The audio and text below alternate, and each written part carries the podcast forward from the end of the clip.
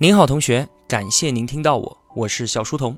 今天要和您分享的内容啊，来自于我们正在解读的《把时间当作朋友》的作者亿万平民李笑来。这部分内容啊，并没有记录在《时间》这本书当中，而是在他的付费订阅专栏《通往财富自由之路》里面，讲的是他从另一位朋友身上学到的两件事情。我看完了之后啊，简直就是如梦方醒、醍醐灌顶的感觉，所以就迫不及待地整理出来，要与您分享一下。第一件事情就是您看到的这期节目的标题，我很喜欢的一句话：善待这个世界的人，才值得被世界温柔以待。李笑来说啊，我们所生存的世界，它是有生命的，你如何对待它，它就将如何对待你。什么样的人，就活在什么样的世界当中。并且他竟然可以有一个神奇的现象，那就是他总能够向你证明你是对的，即便是在你错的离谱的情况之下，这是不是很神奇啊？为什么会有这样的结论呢？这个啊，我们就要说到李笑来的这位朋友了。据李笑来的介绍，这位朋友叫做金光。当时啊，李笑来还在读高中，金光呢就已经在社会上面闯荡了。那个年代有大量的人都出国去打工赚钱。当时啊，到国外即便是做苦力，一年也能够赚到十几万，相当于国内收入的二三十倍了。对于很多人来讲啊，是有着无法想象的吸引力的。于是乎，金光和很多年轻人一样，出国去打工。他去当了一名船员。我们可以想见啊，那肯定是一份苦活。但是当金光回来的时候，那两年的经历就变成了愉快的环游世界。其中啊，有一个细节被李笑来注意到了。就是金光一路上遇到了很多很多的好人。他说，在阿姆斯特丹的时候，他想往家里面打电话，却发现自己一个硬币都没有，语言又不通，完全不知道应该去哪换硬币。正在干着急呢，路过了一对情侣，问他是不是需要帮助，但是金光一个字都听不懂，比划了半天，对方竟然听懂了。这对情侣给了金光两大把硬币。他当时在港口休息了一个星期，每天给家里面打电话。到最后，这些硬币都还没有用完。这样的好人好事实在是太多了。一连几次聚会，金光都能够再讲出一个令人震惊的遇到好人的经历。但是李笑来所注意到的细节是什么？并不是金光所遇到的好人的经历，而是与此同时，他还有另外一个朋友也在国外打工，也是上了周游世界的船。回来之后，他讲的却是一路遇到了无数无法想象的坏人。而且这个人和金光是一前一后走的同一条航线，李笑来惊呆了。最后他所得出来的结论是什么样的人就生活在什么样的世界。你若是一个好人，那这个世界将会善待你；你若是个坏人，这个世界就会残酷的对你。但是这又是怎么回事呢？难道这个世界它不是真实客观的存在吗？好的就是好的，不好的就是不好的呀。其实啊。如果您能够了解一个概念，您就明白是怎么回事了。这个概念叫做自证预言，它的意思就是说，人会不自觉地按照已知的预言来行事，最终令预言真的发生。了解到这个概念的时候啊，我瞬间感觉到自己从噩梦中惊醒，因为我对照了一下自己的生活，瞬间脊背发凉，感觉一身的冷汗。我举个例子向您说明一下。比方说，我一直都觉得我自己是一个学习能力很强、阅读理解和归纳总结没有任何问题的人，因为我小的时候学习这件事情对我来说啊就特别的轻松，我从来就没有出现过作业无法完成、需要加班加点的情况，每天十点以前上床睡觉也从来不曾耽误过。后来我就抱着这样自信的以为，开始做小书童频道，认认真真的为大家读书归纳分享。而事实也证明，我可能做的还说得过去。但是当我仔细回想这件事情的整个经过的时候，到底是我学习能力本来就强，还是说是通过了我这一年多来认真刻意练习所换来的结果呢？其实我真的很难说清楚。如果您觉得这是一个正面的自证预言的例子，那么我再给你看看我身上反面的例子是什么样的。我从小啊就觉得我自己是一个内向的人，我很不愿意和陌生人打交道。我现在身边的朋友全部都是原来的同事，还有同学，那是因为学习和工作的原因，迫使我不得不和他们发生交集，进而培养出来的感情。那好，我自己认定了我是一个内向的人，结果致使我现在刻意的回避和陌生人之间的交往。如果说是在一张餐桌上吃饭的话，陌生人比较多，那么整场饭局我都会尽量少开口说话。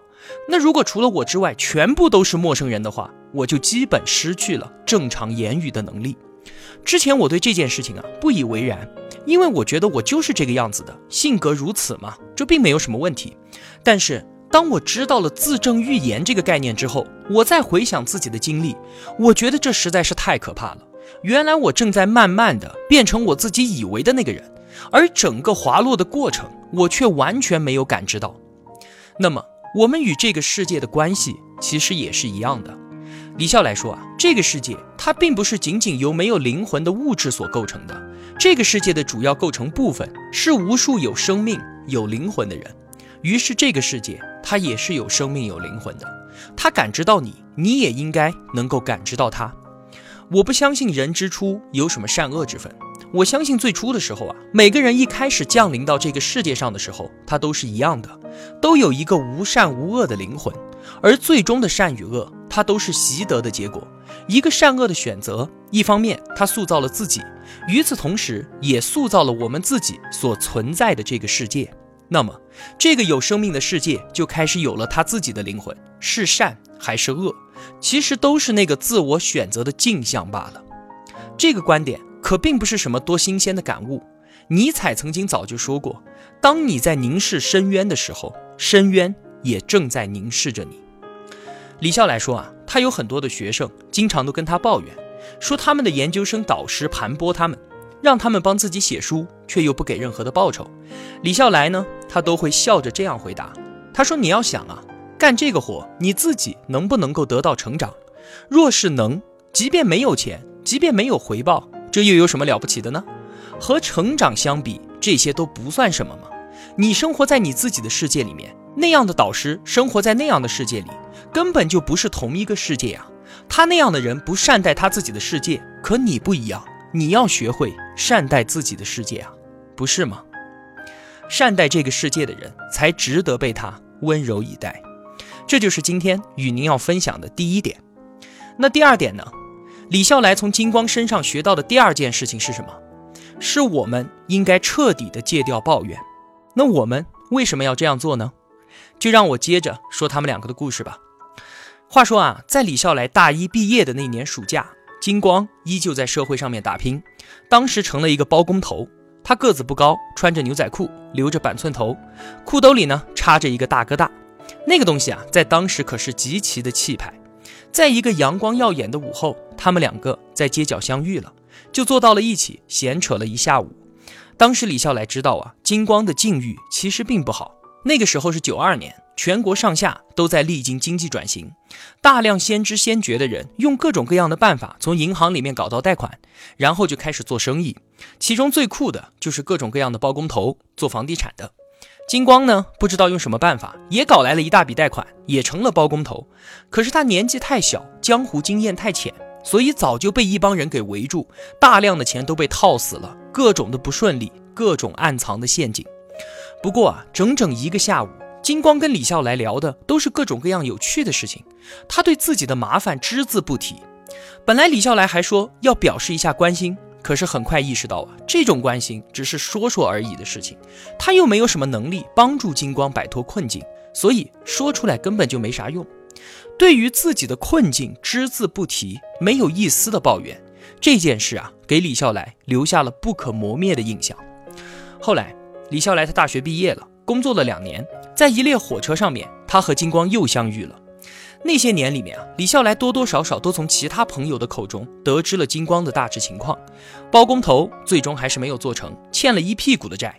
这些年都是在各种麻烦之中跌跌撞撞的走过来的。后来聊过才知道啊，这一次金光是要启程去俄罗斯闯荡的路上。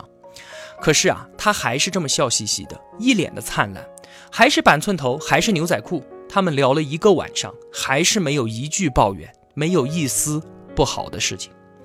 下了火车，金光挥挥手说：“我走了。”李笑来就站在那里，看着金光消失在人群之中。从此之后，他们再也没见过面。但是李笑来知道，金光一直都会是这个样子，一直都是笑嘻嘻的，一脸的阳光灿烂。许多年之后，李笑来一直都说：“是金光让自己变成了一个坚决不抱怨的人，尽管当时他自己都不知道这有多么的重要。从那列火车下来之后，李笑来就去了韩国，到了全南大学报道。在那里啊，李笑来说他自己度过了人生中最灰暗的十四个月，因为在这段时间里面，他身边的每个人都在不停的抱怨，可能是和大环境有关系吧。当时正好赶上了亚洲金融危机，韩国是重灾区，每天电视里面报道的不是谁谁谁投河自杀了，就是谁谁谁带着两个孩子全家跳楼了。于是每个人都好像活得惴惴不安的样子。在全南大学里面啊，中国的留学生并不多，就那么几个。结果呢，这些人只要坐在一起，两分钟不到就开始各种各样的抱怨，从韩国经济开始到中国的前途，好像谁都说不烦，听不腻。每个人都是生怕轮不到自己一样的争着吐苦水，直到散场。于是每次聚会对于李笑来都是一场漫长的煎熬。过了几年，他回到国内了，有一个当时的同学找他一起吃饭，结果坐下来没多久，又开始各种抱怨。用今天的话说啊，就是感觉全世界的负能量都凝聚在他身上了。可李笑来竟然惊讶地发现，他也在自然而然地发出一些抱怨。李笑来被自己被同化的这个事实给吓到了，于是他赶紧起身结账，客客气气的送走了那位同学，再也不跟他们打任何交道了。那天晚上，李笑来又想起了金光的表情，一脸笑嘻嘻，一脸的阳光灿烂。所以啊，李笑来下定决心，从此之后再也不向任何人抱怨任何事情。这个决定很重要，重要到他确定无疑的重塑了李笑来的大脑。这就是金光交给李笑来的第二件事情，任何时候都不向任何人抱怨任何事情。那么，为什么我们要学着不去抱怨呢？因为当我们遇到麻烦的时候，能解决就解决，解决不了就承受它，这才是正确的态度。抱怨有什么用呢？根本就没用，它只能用来向别人展示自己的无能和自己的无奈而已，并且不向别人抱怨。并不是基于自己内心的骄傲，害怕别人瞧不起自己，而是基于自己的能力与坚韧。面对麻烦，能解决就去解决，这是能力；不能解决就去承受，这是坚韧。正是出于这样的原因，坚决不抱怨不仅成了李笑来他自己一直坚守的原则，在其后的很多年里面，这甚至成为了他选择朋友的最重要的标准。我们知道啊，李笑来后来去了新东方，在那里待了七年。而他在里面所结交到的所有朋友，无一例外都是不抱怨的人。我们现在知道一个词叫做负能量，这其实就是抱怨。抱怨它会让一个人变得令人讨厌、令人厌倦。抱怨会让一个人失去挣扎的能力，失去承受的坚韧。抱怨的害处不仅仅在于浪费时间，也不仅仅在于那样会暴露自己的无能。它真正的害处在于，它会让你不由自主的放弃挣扎。平常的时候，偶尔的气馁是很正常的，谁也不是铁人嘛。可是，在逆境当中，或者是一些特定的关键时刻，放弃它可是致命的。心理学家早就证明过啊，说话对于每个人来讲，其实都是大脑重塑的过程。我们每个人都倾向于不由自主地扮演我们向别人描述的那个样子，直到最终变成那个样子。你观察一下就知道了，那些向你抱怨的人，说着说着就开始进入表演的状态了。他们会很投入，他们需要你的同情，需要全世界的同情，他们就会不由自主地扮演一个其实更惨的角色，演着演着自己都相信了，不由自主地任由自己变成那个更惨的角色。那么，如果我们想要成为一个更惨的人，开始抱怨就可以了，这多么简单啊！好吧，总结一下今天我为您分享的内容。首先，我们所身处的这个世界，它其实是有生命的。善待它，你才值得被它温柔以待。其次，自证预言是一个令我反思自身之后一身冷汗的概念。我们真的正在变成自己所认定的那个人。最后，请彻底的戒掉抱怨，因为这是无能的表现。它会让一个人失去挣扎的能力，失去承受的坚韧。它会让你不由自主的放弃挣扎。好了，今天就说这么多了。我分享的内容来自李笑来的付费订阅专栏《通往财富自由之路》，它确实不愧是得道上订阅数量最多的专栏，也向大家推荐。我受惠于他，自然有帮他宣传的责任，对吧？那如果我的付出对您有帮助的话，也希望您愿意帮助一下我。一个人能够走多远，关键在于与谁同行。我用跨越山海的一路相伴，希望得到您用金钱的称赞。我是小书童，我在小书童频道与您不见不散。